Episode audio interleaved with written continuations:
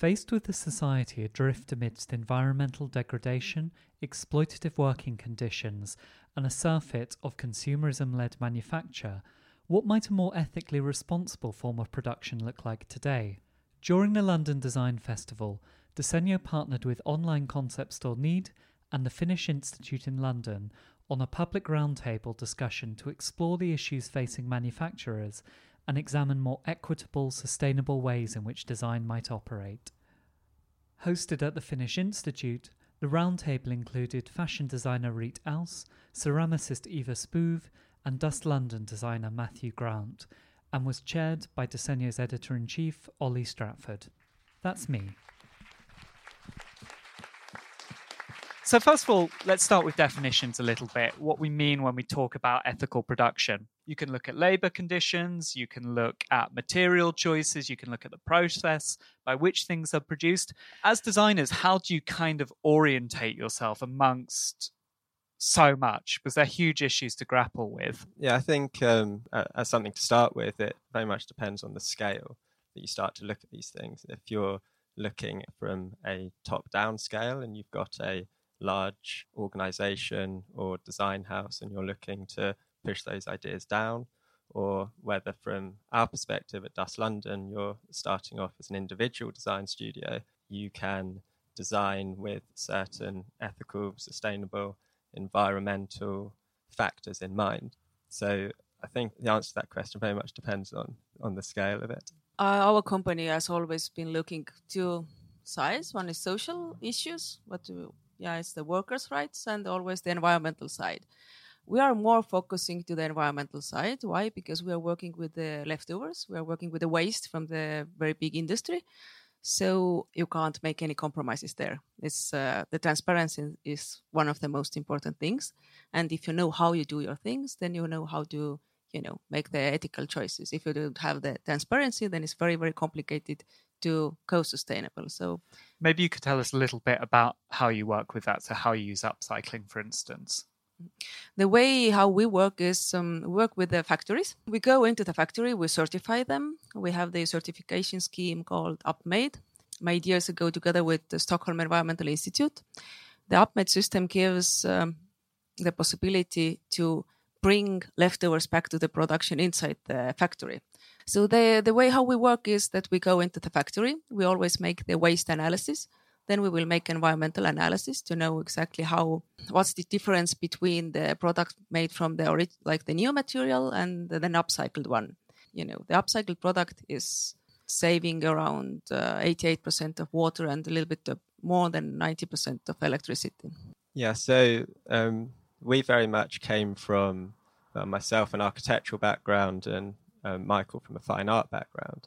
When we started working together, we wanted to focus on working with our hands and moving away from the computerized and the mechanistic way of working with things. And we wanted to find an organic product that would allow us to have a rich range of hues and colors that we could work with. And tea waste presented itself as a type of organic material that could do that. So very, our practice is very much about developing a process to almost reverse um, an existing process where a lot of waste is being created. And part of our practice is to pave the way for other sustainable conversations to happen. You know, everyone can relate, especially in Britain, to tea waste and can relate to tea. And if you have a homeware or furniture object that is made of this waste, it begs the question of what else or what other waste products can be used in a different way. Eva, your practice is a little different insofar as you're not working with waste materials, but some of those issues do recur, right? You're working with natural materials. So perhaps you can tell us about your work. Well, I I worked in industry before, so and I worked in China in pottery, and I realized that there is overproduction in pottery. So when I came from China back to Finland, I, I started to use only local clay, and I I only work part time doing pottery right now because I I feel like there is just too much of it.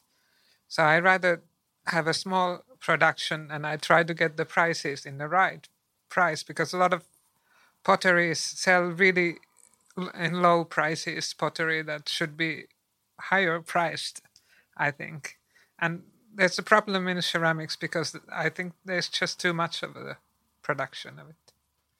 That's quite a radical step in a way for a designer. Uh, we were talking about this before, but yeah. for a designer to say their practice actually ought to only be part time because there's no need for it to be full time, that's a very unusual step to take. How easy was it to reach that decision? well it's easy because i get paycheck from somebody else so, so, so and but before I, I i worked full time as a ceramist for 15 years and then we got all the ikeas and big producers and our factory started making everything in asia and now now there's so many different ceramic lines i just think that there's too much of it. How easy is it within your respective industries to take that attitude? Is there a consumer demand for more responsible practice? What obstacles do you face? Uh, I think it's it's certainly consumer led in that you know we as consumers can vote with our wallets, we can make our choices of what we buy and where we go to buy it. when we are talking about uh, textiles and fashion, then I think we all know that this is the uh, the overconsumption is the biggest there. And of course, one reason is the fast fashion. It's just you know the business model is you know just working that way that you have to consume more and more like every month. But uh, there is one part of it uh, what we really don't see. We don't see it here in um, in the, uh, in London. We don't see it in the in the in the EU, for example. It's, and this is the part of the uh, you know the waste or the leftovers what we have in in that industry. So in the Asia or in the places where we are producing all that stuff, there is um, industrial leftovers, which is like in every factory around 18 to 40 percent as uh, stays there as a waste from the things was produced. And when we are coming here, for example, to Europe, then uh, we have we are facing the biggest waste problem called uh, post-consumer waste, so textile waste just reading the uh, the latest uh, report, uh, EU report. So in EU, we are able to collect only 25% uh, post-consumer waste, and from that 25%, we are able to recycle only one percent. And I mean, it's insane. It's just you know, it's basically nothing.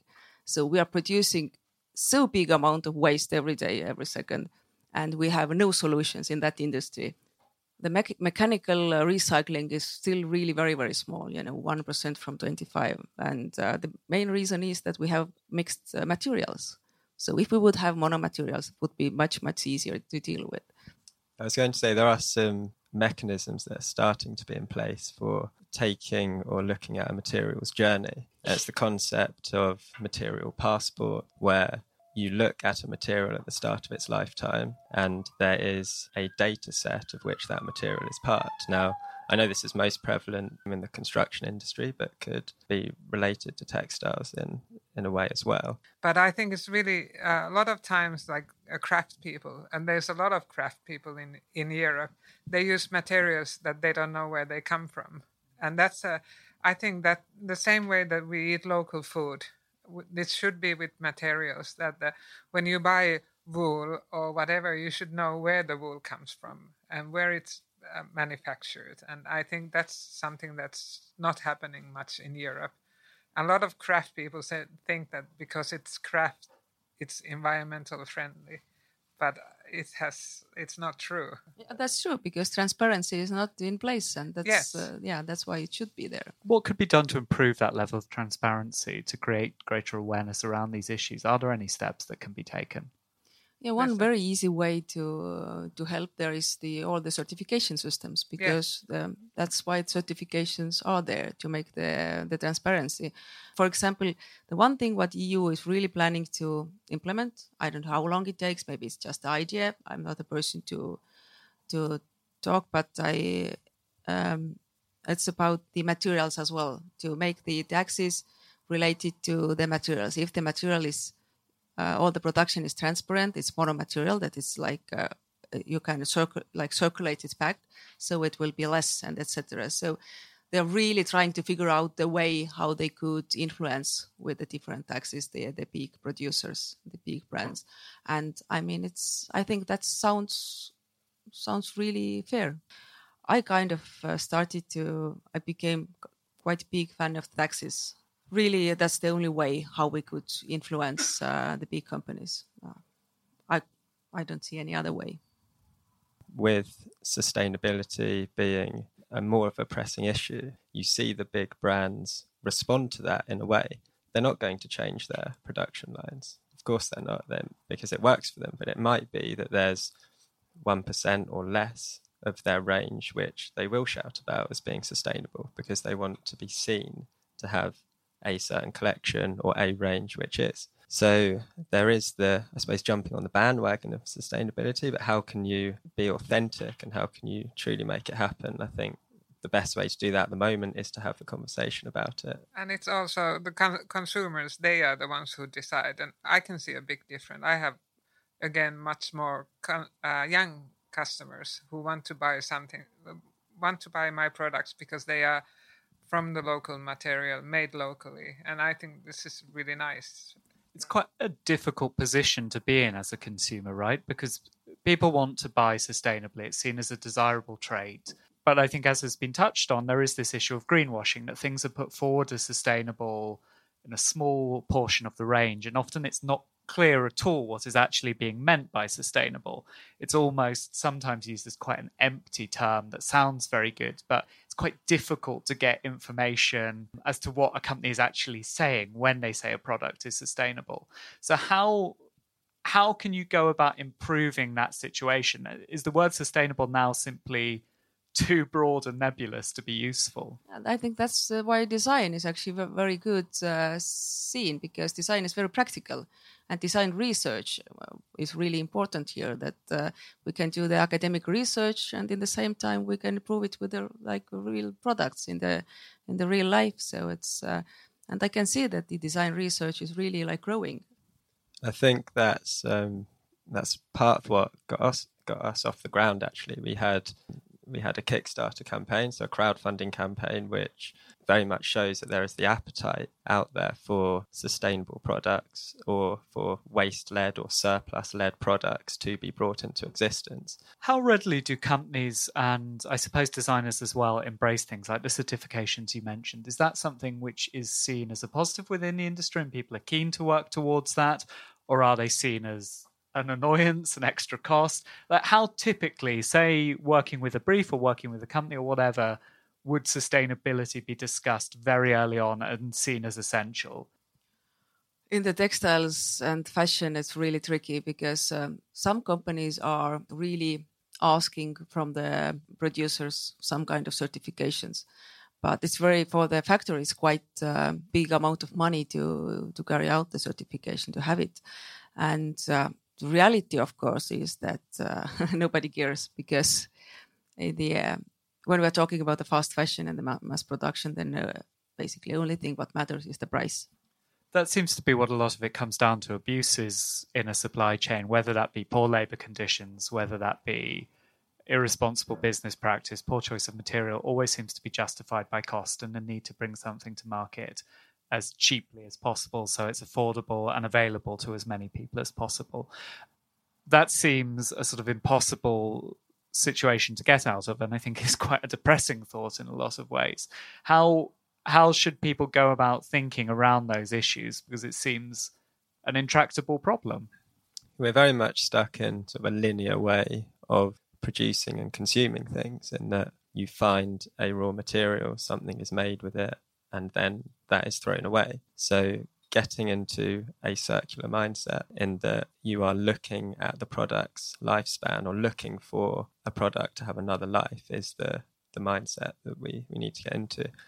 And I, I want to. Co- I don't think we can consume so much anymore. So I think a lot of people don't buy stuff anymore so much. At least I I feel like I just have make everything by my own hands and I sell in Helsinki in one shop, in Norway in one shop, and now in London in one shop. And that's it. If people really love my products, I'm going to higher the prices. That, and my aim is not to make more. Is there a difficulty in applying that kind of attitude more widely? Because I suppose the the sort of option to be very selective in what you purchase, in some ways, is quite a privileged one yeah, maybe I'm just thinking about Northern Europeans in this, but I, I think uh, we've had, uh, at least I meet a lot of younger people who want to live very minimalistic.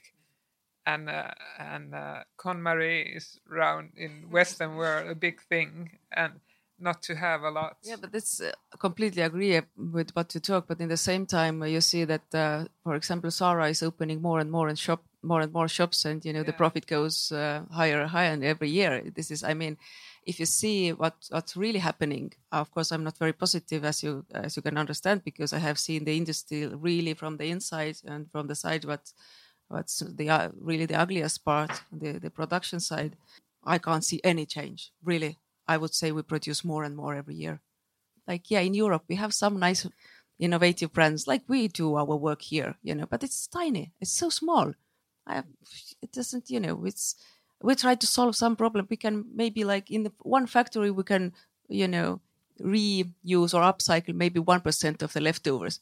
It actually doesn't make any sense if the big brands who actually do that. They should take the responsibility and start to upcycle their own leftovers and that gives them actually possibility to produce less the new material then the next step they should go to the monomaterials. The monomaterials are like recyclable. One thing i think before we open it up to the floor for questions would be interesting is how you all motivate yourself in your own practices because you're in the business of production. Okay it's a more ethically ethical form of production a more sustainable form of production. But if as we're all agreed the issue is we produce too much and we consume far too much. What sort of drives you to want to address that, particularly as we've said, small scale enterprise isn't necessarily making a huge dent on the issue. So how do you how do you keep going? Well, I think with um, with our approach to design and to making, we wanted to make like Eva everything with our hands. And when you start by making with your hands and continue to work in that way, you do have a limit on production. So you're not looking to scale up to a point where you're bringing in other resources or you're forcing a greater level of production. So, in a way, the enjoyment is in the making. And that's what keeps us going. The fact that we can make each of these objects by hand and that is celebrated by our customers who buy them.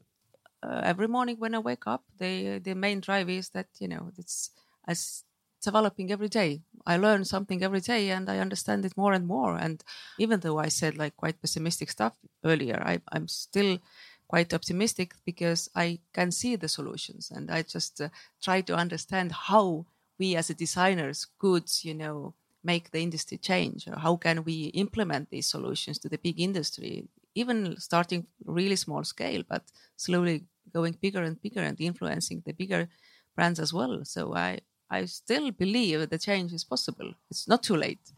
For me, is that I want to uh, use the local material, and because it hasn't been very respected material in Finland, I want people to understand that this is actually much better material than the industrial clay. Right now, I I've had a lot of younger customers, so I I don't make products to myself. So if nobody wants to buy my products, then I won't do them. You've been listening to a Disegno podcast. For more podcasts, visit disegnodaily.com.